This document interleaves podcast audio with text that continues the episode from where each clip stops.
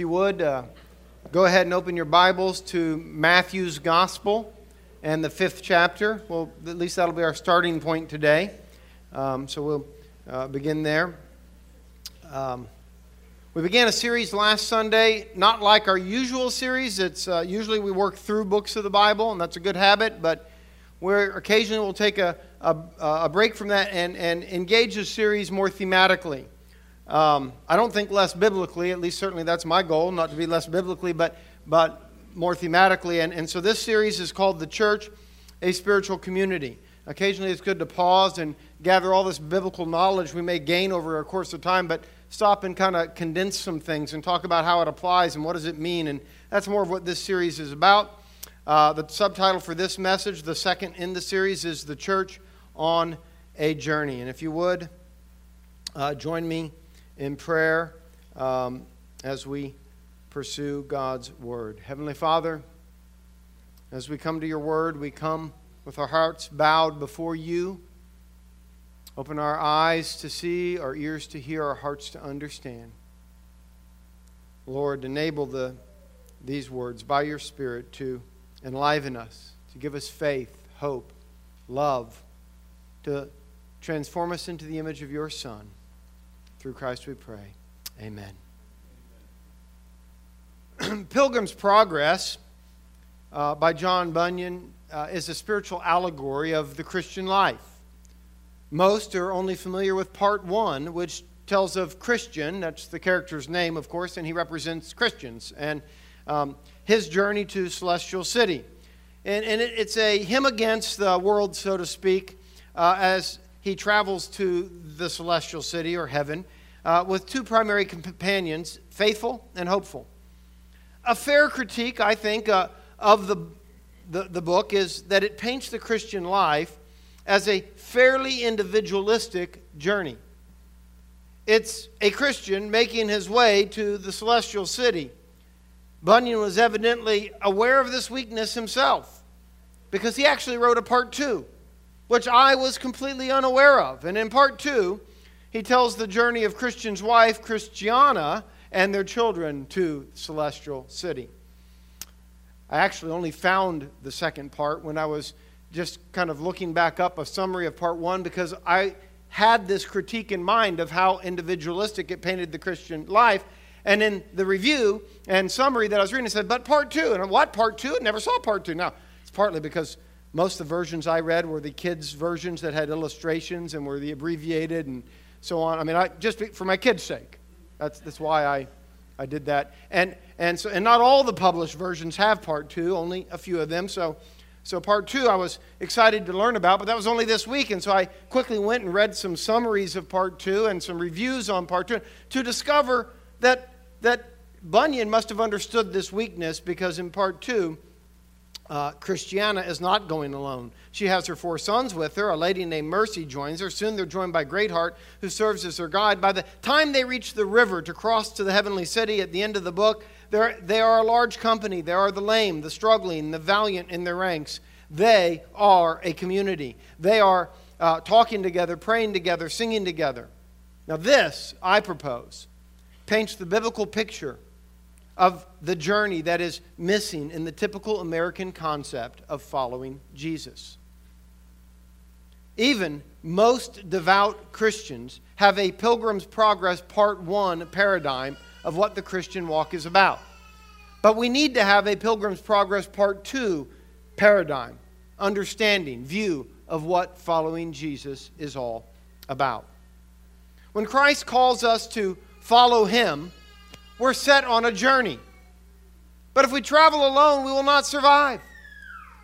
Rather, Christ calls us to calls us to join to a company of people on a pilgrimage, a journey to another place. It's, it's a caravan, a group of travelers journeying together for safety as they pass through deserts, hostile territory, and the like. The caravan that I speak of is the church. We must not travel alone. We must stay connected to the church, this caravan, this spiritual community. There are plenty of other caravans, and you may prefer their community policies. Honestly, they may be much better for your likes and dislikes. But they're not going to the same place and they do not provide the same protection no matter what they might claim. Last week, we, we talked about who we, the church, are. Every local church that's a gospel centered, gospel born local church. And there are a number of them in this city, a number of them in the, in the two county area. We happen to be one of them. We talked about who we are, believers joined together, who God made you to be when you became a Christian. Who we are affects what we do, but only if we know who we are and what it means to be who we are. Last week we really focused mostly on who we are. This week we're going to focus on more on what does it mean to be who we are? What does that mean for us? We explored what it means to be a living stone joined to other living stones, the, the other the, the living stone, Jesus, and then therefore joined to one another to become a spiritual house in which God lives. What does Scripture mean that we are the temple of the living God? What are the implications?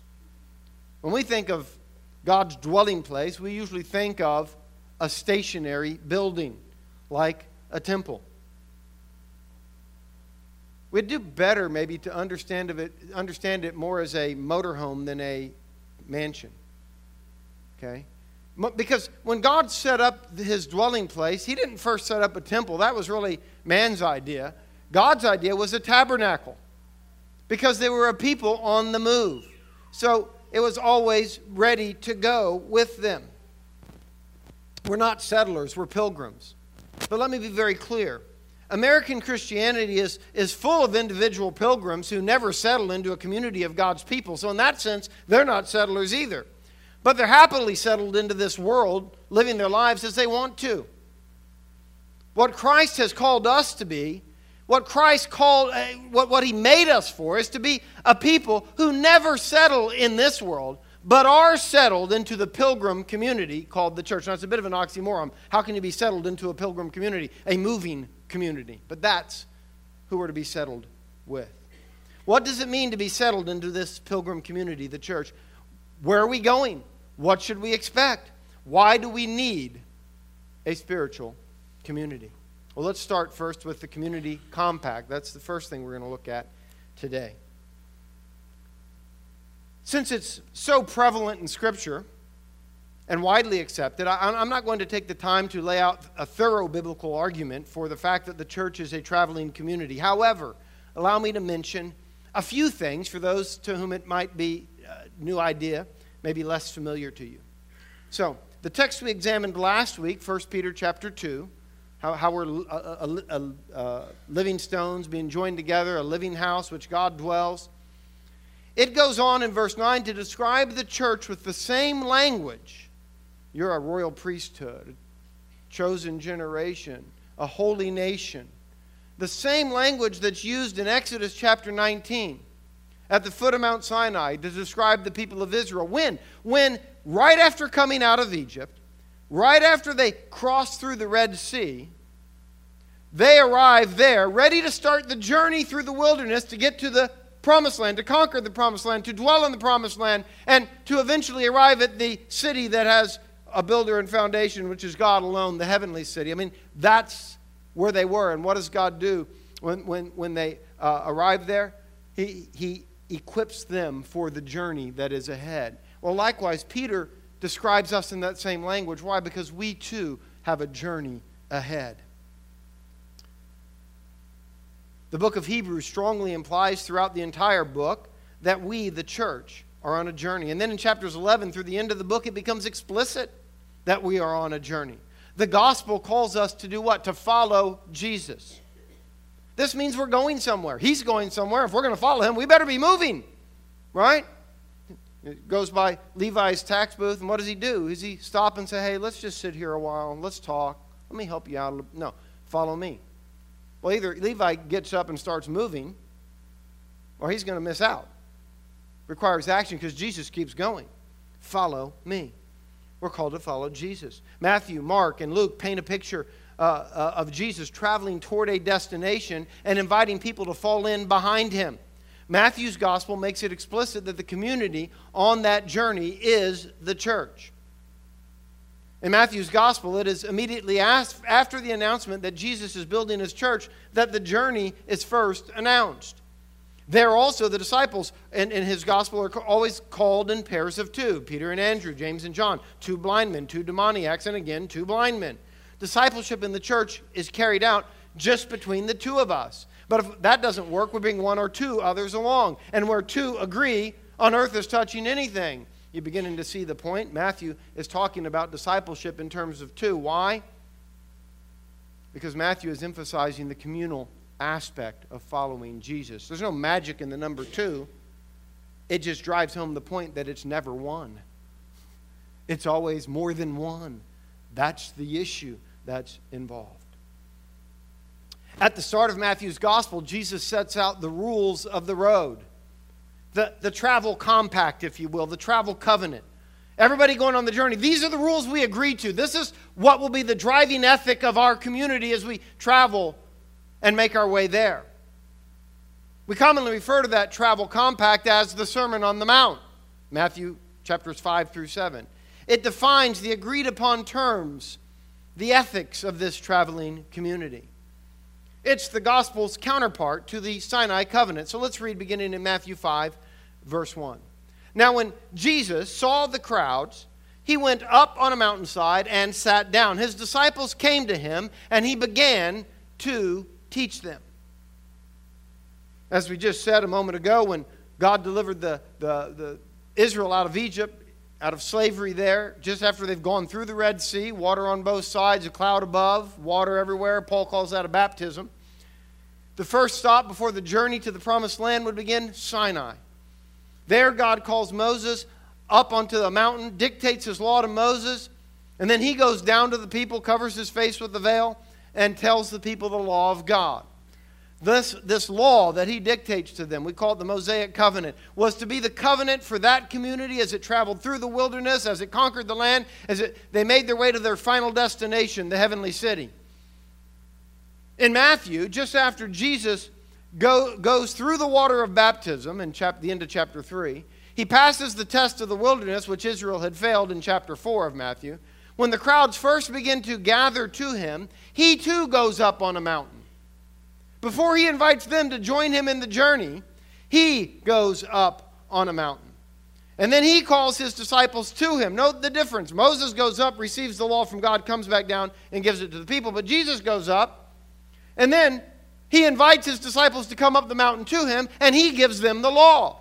He's not taking the role of Moses, he's taking the role of Yahweh in giving the law to his people.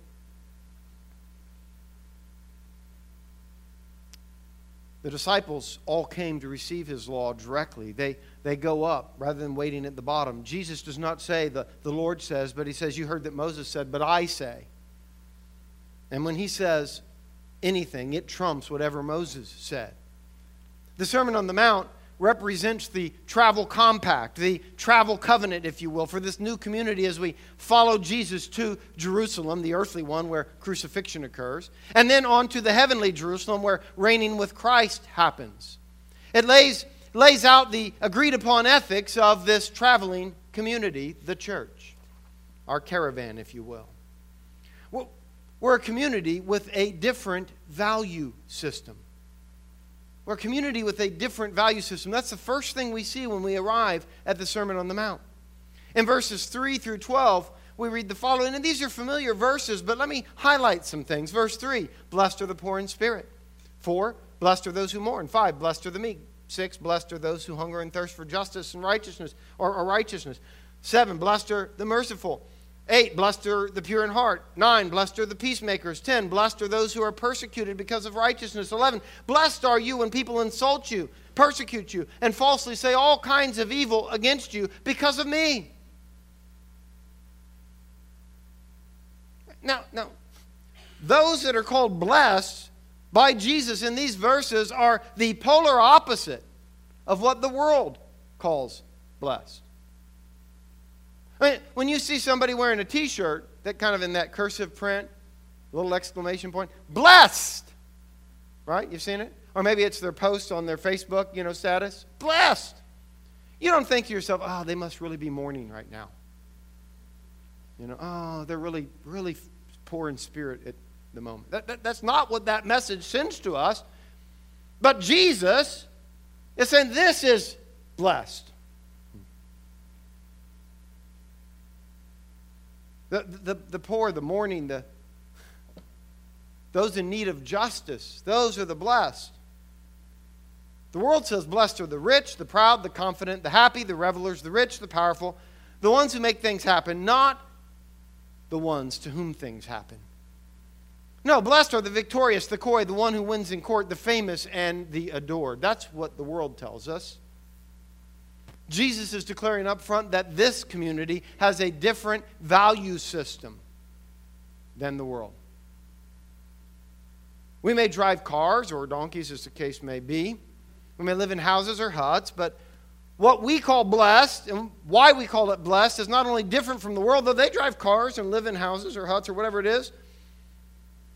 It's not only different from the world, but it's so radically opposite of the world's way of thinking that the word opposite hardly suffices. We call it polar opposite, like the North and the South Pole.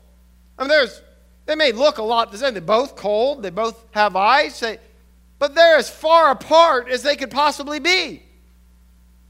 And so, while our lives at times may look much like the world, if we are functioning with the value system that Jesus lays out, if we are, then what we are doing and being as a community is as opposite of the world as it could possibly be in their form of community.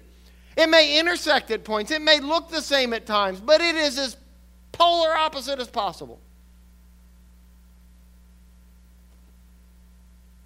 We are, yes, a community with a different value system, but we're a community bound by the law of love. And, and by the way, even there, we, we don't define love the same. The world would agree, hey, yes, the law of love, love one another. But John tells us in his letter that the only way we even know what love is is Jesus Christ laid down his life for us. The revelation of God through Jesus Christ is the only way we can actually even know what love is. So, our idea of being bound by the law of love is entirely different than the world could possibly even conceive of. It's a, it's a whole other kind of thing even though at times it will look much the same. Jesus then proceeds to recast the law in Matthew 5, uh, beginning in verse 21 and on through the end of that chapter, in, in terms of the law of love. Love from the heart as, as, as the only means of fulfilling the law. Do not murder becomes do not even become angry in your heart or mutter that the guy in front of you driving is a fool. Or, but, but to reconcile, even as you're on your way to court. Do not break an oath becomes make every word you say as good as an oath. It, it calls us to risking our possessions in all of our dealings with others as if the others were far more important than our possessions. Even our garments are not as important as the person standing before us. It calls us to do all of this even for our enemies. That just seems so extreme. And then this leads to talk in chapter 6, verses 1 through 18, about how this community, in this community, we, we cannot do any of this, not even loving our neighbor, motivated by how we might appear to somebody else. We have to have a completely different motivation. What others think of us can't be what drives us in any way, shape, or form. It has to be pleasing our Heavenly Father. And that's not a others don't matter attitude, that's clear from the context. Sometimes people have that, yeah, I don't care what people think, but it's not the right kind of I don't care what people think. It's the wrong kind.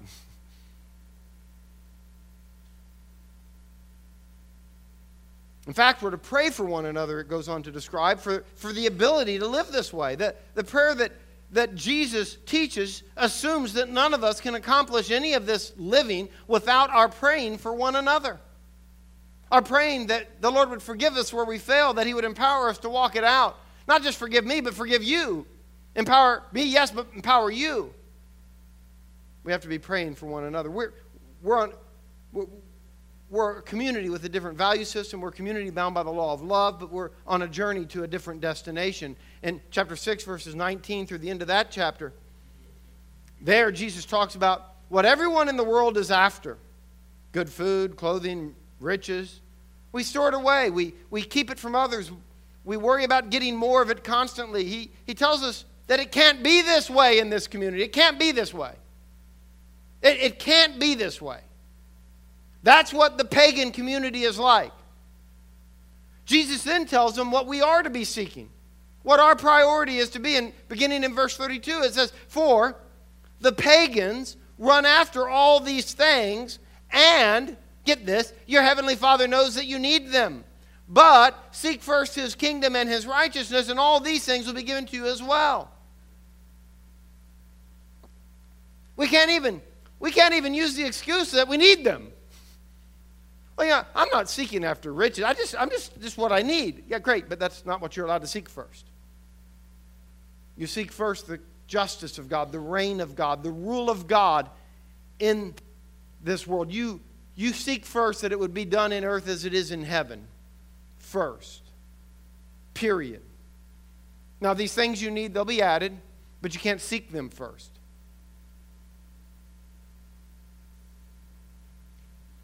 You know, is he serious? Well, we're going to find out just how serious he is in a moment. But yeah, he's serious.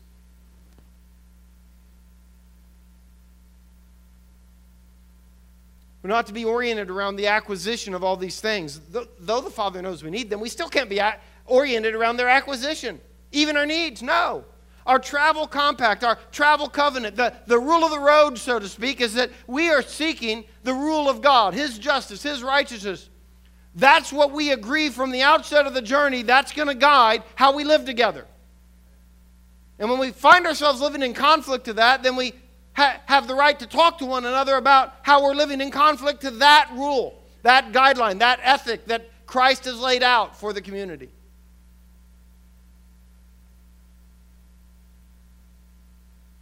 I mean, this, this is radically different than the food, drink, and necessities of life that the world seeks mentality. In fact, it's so radical that we too, the church, often fail to see just how much our own lives are controlled by this pagan orientation to the treasures of this world. But the Lord gives us something to bring on the journey that is a constant reminder of this value system. He, he gives us something to take along with us on the journey. And it'll, it'll always remind us, it'll always remind us of this value system. It's called a cross. And that leads us to the section Community Misconceptions and Missteps, Matthew chapter 16. Right after Jesus introduces the fact that he is going to build his church. Peter, you're the Christ, the Son of the living God. On that truth, Peter, I'm going to build my church. And as soon as he introduces what he's about building, this community, he tells those of the nucleus of this new community, oh, and by the way, we're going somewhere. We're traveling. Let's read about it. Beginning in verse 21. From that time on, what time? Right after he tells them that he's going to build his church. From that time on, Jesus began to explain to his disciples that he must go to Jerusalem and suffer many things at the hands of the elders, the chief priests, and the teachers of the law, and that he must be killed and on the third day be raised to life. Peter took him aside and began to rebuke him. Never, Lord, he said, this shall never happen to you. Jesus turned and said to Peter, Get behind me, Satan. You're a stumbling block to me. You do not have in mind the concerns of God, but merely human concerns. Then Jesus said to his disciples, Whoever wants to be my disciple must deny themselves and take up their cross, get behind me, and follow me. And follow me. See, that's the deal. I'm going somewhere, it's a cross. And if you're going to be my disciple, you got to pick up your cross and you got to follow me. For whoever wants to save their life will lose it, but whoever loses their life for me will find it. What good will it be for someone to gain the whole world and yet forfeit their soul? What can anyone give in exchange for their soul? So, chapters 5 through 7, Jesus lays out the ethic of the community, this covenant agreement, what we agree to on the journey. And right before they're getting ready to go on the journey, in that brief paragraph that I just read in Matthew 16, Jesus basically summarizes everything he said in the Sermon on the Mount. There isn't really anything much that you can find in the Sermon on the Mount that can't come under what is just said there about what it means to follow Jesus.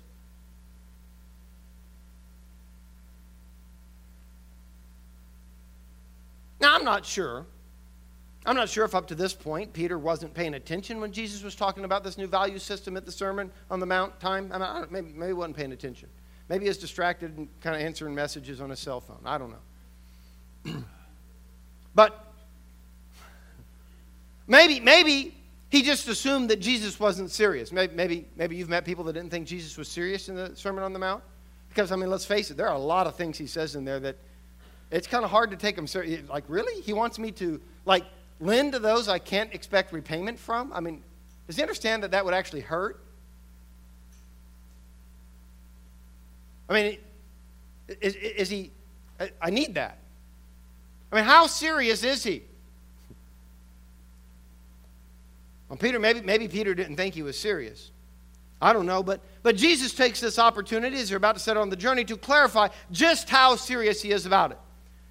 Oh, by the way, guys, there's something you must carry with you when you're to, if you're going to follow me as I'm going to Jerusalem to be crucified. Oh, yes, Jesus, my bathing suit for the beach and, and flip flops. My, a GoPro would be really helpful, some sunscreen, and definitely some, some, some good shades, right, Jesus? No, Peter, no. A cross, an implement of death for the sake of others. And, and by the way, where'd you get the idea that you were going on vacation? Uh, can the rest of me show rest of you show me your bags? What what do you got in your what'd you pack? Oh no. Uh-uh. Mm, oh. Mm-mm. No. Mm, sorry. No. No. It's not it's not gonna do, guys. You all packed for the beach. This plane lands in the Arctic Circle. Oh well, you'll just have to stay really close to each other to stay warm. You have to value each other more than your shades, your flip flops, your designer swimsuits. After all, none of those will do you any good here. Yeah. All of those are useless where we're going, so follow me. Crosses were hideous reminders of injustice and dying, of Roman oppression, of the brokenness of this world. Peter's idea of following Jesus is immediately upended. But are we, are we a lot different? Are we really much different ourselves?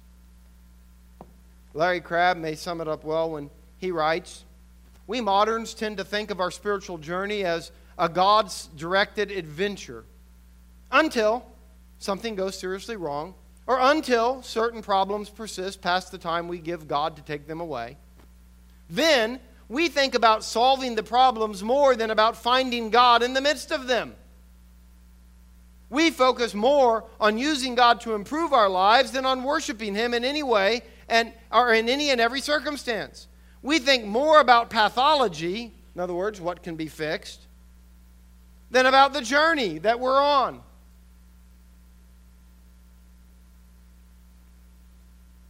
See, we, we, don't, we don't think, at least deep down, it's hard to think this way, and it takes constant Holy Spirit work to ever get to where we're in this place. We, we don't think, blessed are those who mourn when we're mourning. Not when we're mourning. No, no. Uh, when we're mourning, we tend to think, why doesn't God love me anymore? Why, why has God turned his back? Right? Because we don't want to grieve. We don't think we should have to grieve.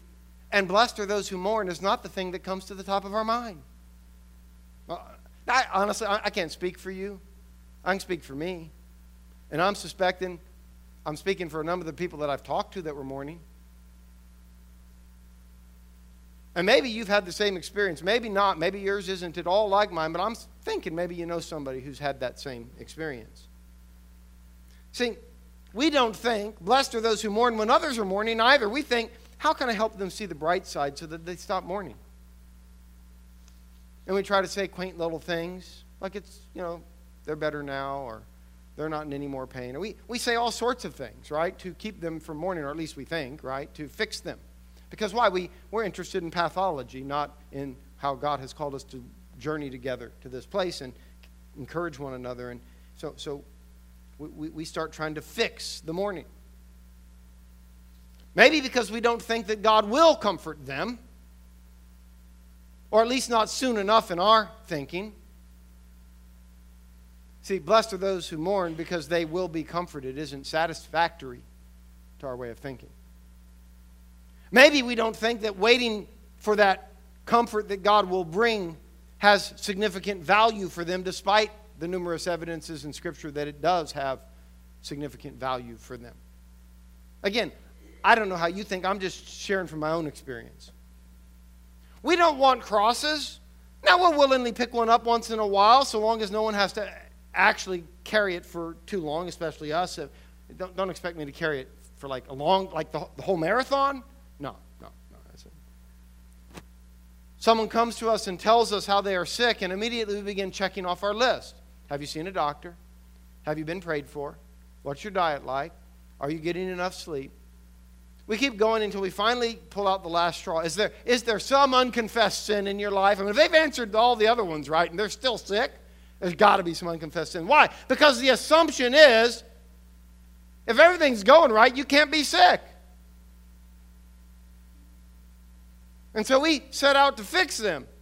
We're, we're a whole lot like Job's friends, a whole lot like his friends.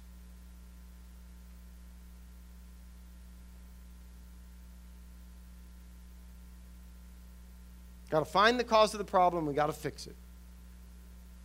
our, our, our, our, reflex response may expose a deeper issue. I mean, there, there's nothing wrong with questions. I mean, what is your diet like? Are you getting enough sleep? That's a legitimate question, right? But it reveals, if, if it's absent the other questions, it reveals that our seeking first is in the wrong place. We're, we're, all about the things of this world in those questions. Um, we, we, should be aware none of us, well, no, no, all of us aren't doctors. When people are sick, we suddenly try to become doctors and physicians, you know, try to figure out what's wrong. We're going to cure them because we read something on the internet and all that. But our heart, our motivation is we want them well. But it reveals a problem because rarely, if ever, do we stop to ask the question how are we to draw close to God in the midst of this? How are we to cling to God through this? How can we suffer in this in a way that benefits others? What is God at work doing in my soul in the midst of this suffering? Not my will, but yours be done is usually only used as a fine print clause for limiting our liability when we pray for somebody, so we tack it on to the end of that prayer. It's not a passionate desire of our hearts that enables us to get up from that prayer and choose the cross over what we want.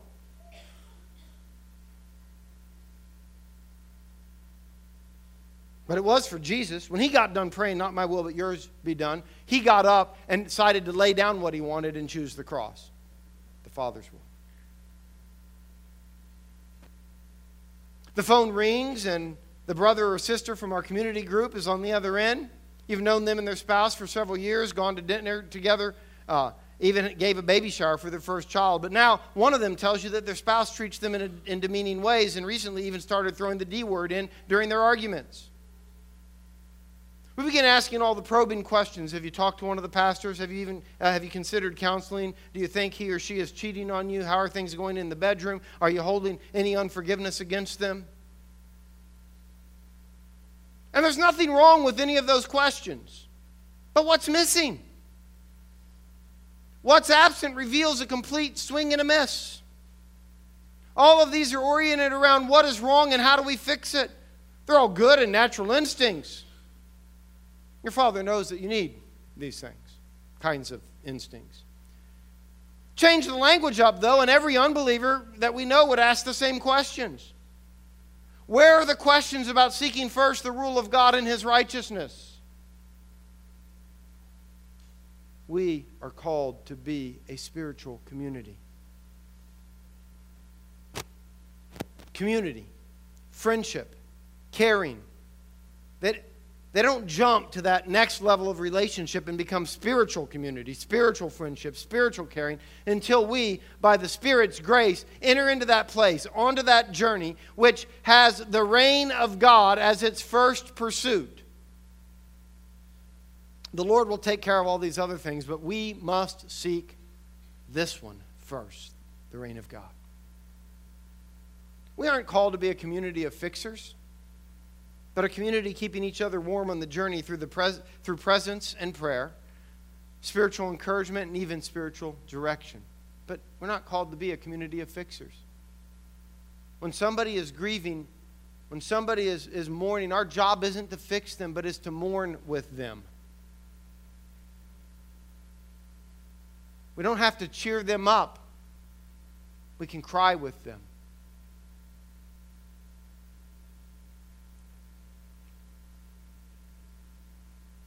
Once we know the community compact, and we're aware of the community misconceptions and missteps, then we're ready for community participation. What does it look like? What does this community participation look like? Well, first, let's talk about the church as an assembly. It, might help to clarify something about the church before going further.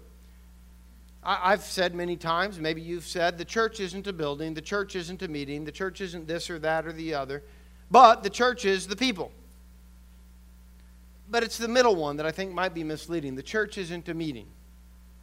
That can be misleading. If, if by saying the church isn't a meeting, we mean that it isn't merely an event that occurs at 8.30 or 11 or wednesday night at 7 o'clock or whatever it might be but doesn't exist the rest of the week then that is a correct statement if however we mean that what the church is at its very core has nothing to do with that meeting then we are greatly mistaken we're greatly mistaken. You see, in English, we miss the fact that the word translated church, had we been reading it as a Gentile Christian in Ephesus, in one of Paul's letters, for instance, is the same word that we would use for assembly or meeting. It's the same word in our Greek Old Testament for the assembly or congregation of Israel in the wilderness. The, the church is the congregation, it is the assembly, it is the meeting of the saints. It'd be kind of like saying, well, the church isn't a church, or a meeting isn't a meeting, or an assembly isn't an assembly. You can't just say the church isn't a meeting eh, without some clarification of what we mean by that. Because it's, it is. It is the gathering, the assembly. Now, it's more than that because the assembly of Israel going through the wilderness, they assembled regularly, yes. They stayed assembled as they went through the, the wilderness. But it wasn't just the moments of the assembly that they were still the assembly in the wilderness. You follow me? They still remained that, and there's so much that grew out of that. This makes the idea of being part of some kind of universal congregation, church, but not part of a local congregation, a non sequitur. You can't be part of an assembly without assembling. You can't say, well, I'm a part of the spiritual congregation, but I never congregate. I'm a part of the spiritual assembly, but I don't actually assemble. What kind of sense does that make? So it's vital that we keep these things clear. What God is speaking of when He speaks of the church. Each gospel founded local church is a congregation on a journey, an assembly in the wilderness of this world, if you will. The church is a spiritual community. What makes it spiritual? Well, I think one of the key things is that it has a different value system. What we seek first the kingdom of God, His rule, that makes it spiritual in the little s sense of the word. And that's only possible because of the work of the Holy Spirit, the big S, in, in our hearts and lives. But what makes the church a community? That's what makes it spiritual, but what makes it a community? That same Holy Spirit empowers us to speak to one another, to encourage one another, to engage one another in life. We see this in Hebrews, uh, which the book of Hebrews is, a, is really a message framed around the whole idea of this journey. And in chapter uh, 10, verses 24 through 20 and 25, let us consider how we may spur one another uh, on toward love and good deeds, not giving up meeting together, as some are in the habit of doing, but encouraging one another, and all the more as you see the day approaching. So, consider? Do you consider, when you come to worship, do you stop and actually consider how you may spur one another on toward love and good deeds? When you engage somebody during the week, when you arrive at community, do you stop on your way and consider in your mind, how, how, Lord, do I encourage my brother or sister? We're called to be spiritual companions of each other. That involves a level of spiritual direction in, in our lives. In chapter 13 of Hebrews, verse 7, remember your leaders who spoke the word of God to you. Consider the outcome of their way of life and imitate their faith. Then in verse 17, have confidence in your leaders and submit to their authority because they keep watch over you as those who must give an account. Do this so that their work will be a joy, not a burden, for that would be of no benefit to you. See, God gives us leaders in the journey. The Spirit uses them to offer spiritual direction, reminding us which way we are going, calling us to faith. A genuine spiritual community has leaders.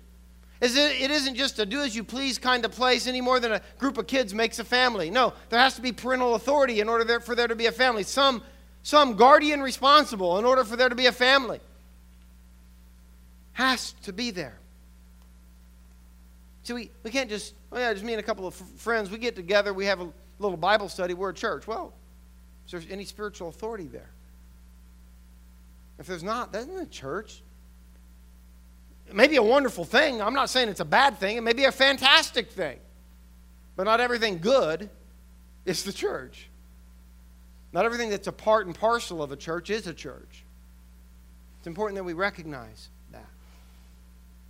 We see it in the letter to the Colossians, in Colossians 3, verse 16, this, this relational community, this encouraging one another. It says, Let the message of Christ dwell among you richly as you teach and admonish one another with all wisdom through psalms, hymns, and songs from the Spirit, singing to God with gratitude in your hearts.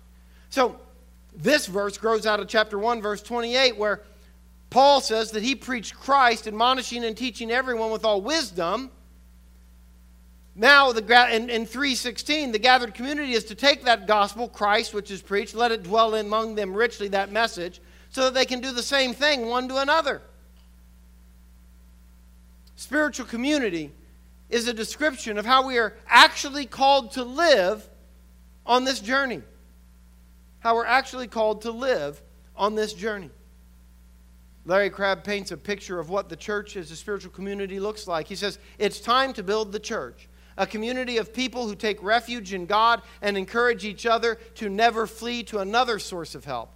A community of folks who know the only way to live in this world is to focus on the spiritual life, our life with God and others. It won't be easy, but it will be worth it. Our impact on the world is at stake. All this means that we need to do, as one author puts it, turn our chairs toward each other. You see, when we gather, if we're going to be a true spiritual community, there is that sense in which we are all facing the same direction Godward, worshiping Him. He is the one audience that, that we give praise and worship to. But when we gather to worship, if we're going to be a community, there's an aspect of our gathering, our worship, which involves listening to God and one another, and then speaking to God and one another. In order to accomplish the one another part, we need to turn our chairs, at least attitudinally, toward each other. I'm not talking about breaking down the set and turning toward each other. But in our hearts, just like in our hearts, we are all turned toward God. In our hearts, there's a space and a time we have to stop and turn our chairs toward each other. Imagine if you turned your chair to, the, to the, your left and, and then you turned your chair to your right. How that would change your perspective on what's going on in the service. You'd begin to think of that other person and what God what needs they have before the Lord. But far too often we, we arrive at the gathered assembly as an individual, we remain individuals throughout the gathered assembly, and then we go home as individuals. And we haven't actually gathered with anybody, though we did. because we never turned our chair toward one another. We never considered our brother or sister. We need to face each other, so to speak, listen to each other, appropriately speak to each other. We are a traveling community. We carry a cross. The cross defines the kind of love that we're to have, the ethic of the kingdom, this dying to self ethic. The community is an essential component of our journey through the dangerous terrain of this world.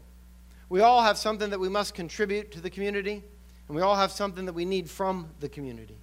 We need to learn the community compact. Beware of the misconceptions and missteps which we're all prone to. And we must plunge in and participate in the community. We must engage by the Spirit in the community with one another. We must. It's necessary. America teaches us that we need to be self made people, but the truth is, Whatever we can make by ourselves has no value in the kingdom of heaven. God is redeeming a people for himself, not superheroes. He's redeeming a people for himself. And you and I have the opportunity to be a part of that people. There's only one way to become a part of this community you have to be a follower of Jesus. It's not optional to be a part of the community without being a follower of Jesus. You can't, like, I don't really want to follow Jesus, but I love the community. I'm going to be a part. No. You can attend, you can come, you can listen. But until you become a follower of Jesus, you can't really engage and become a part of the spiritual community. Nor can you be a follower of Jesus without being a part of the traveling community, a gathering of other followers. It, they, they go together, they're joined at the hip. Well, let's go to the Lord in prayer this morning. Heavenly Father,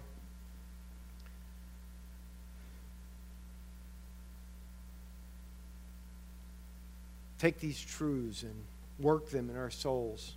Stir us, engage us. The things that you've revealed to us that need changing, continue to work on them and conform us to the image of your Son. In Jesus' name, amen. Amen.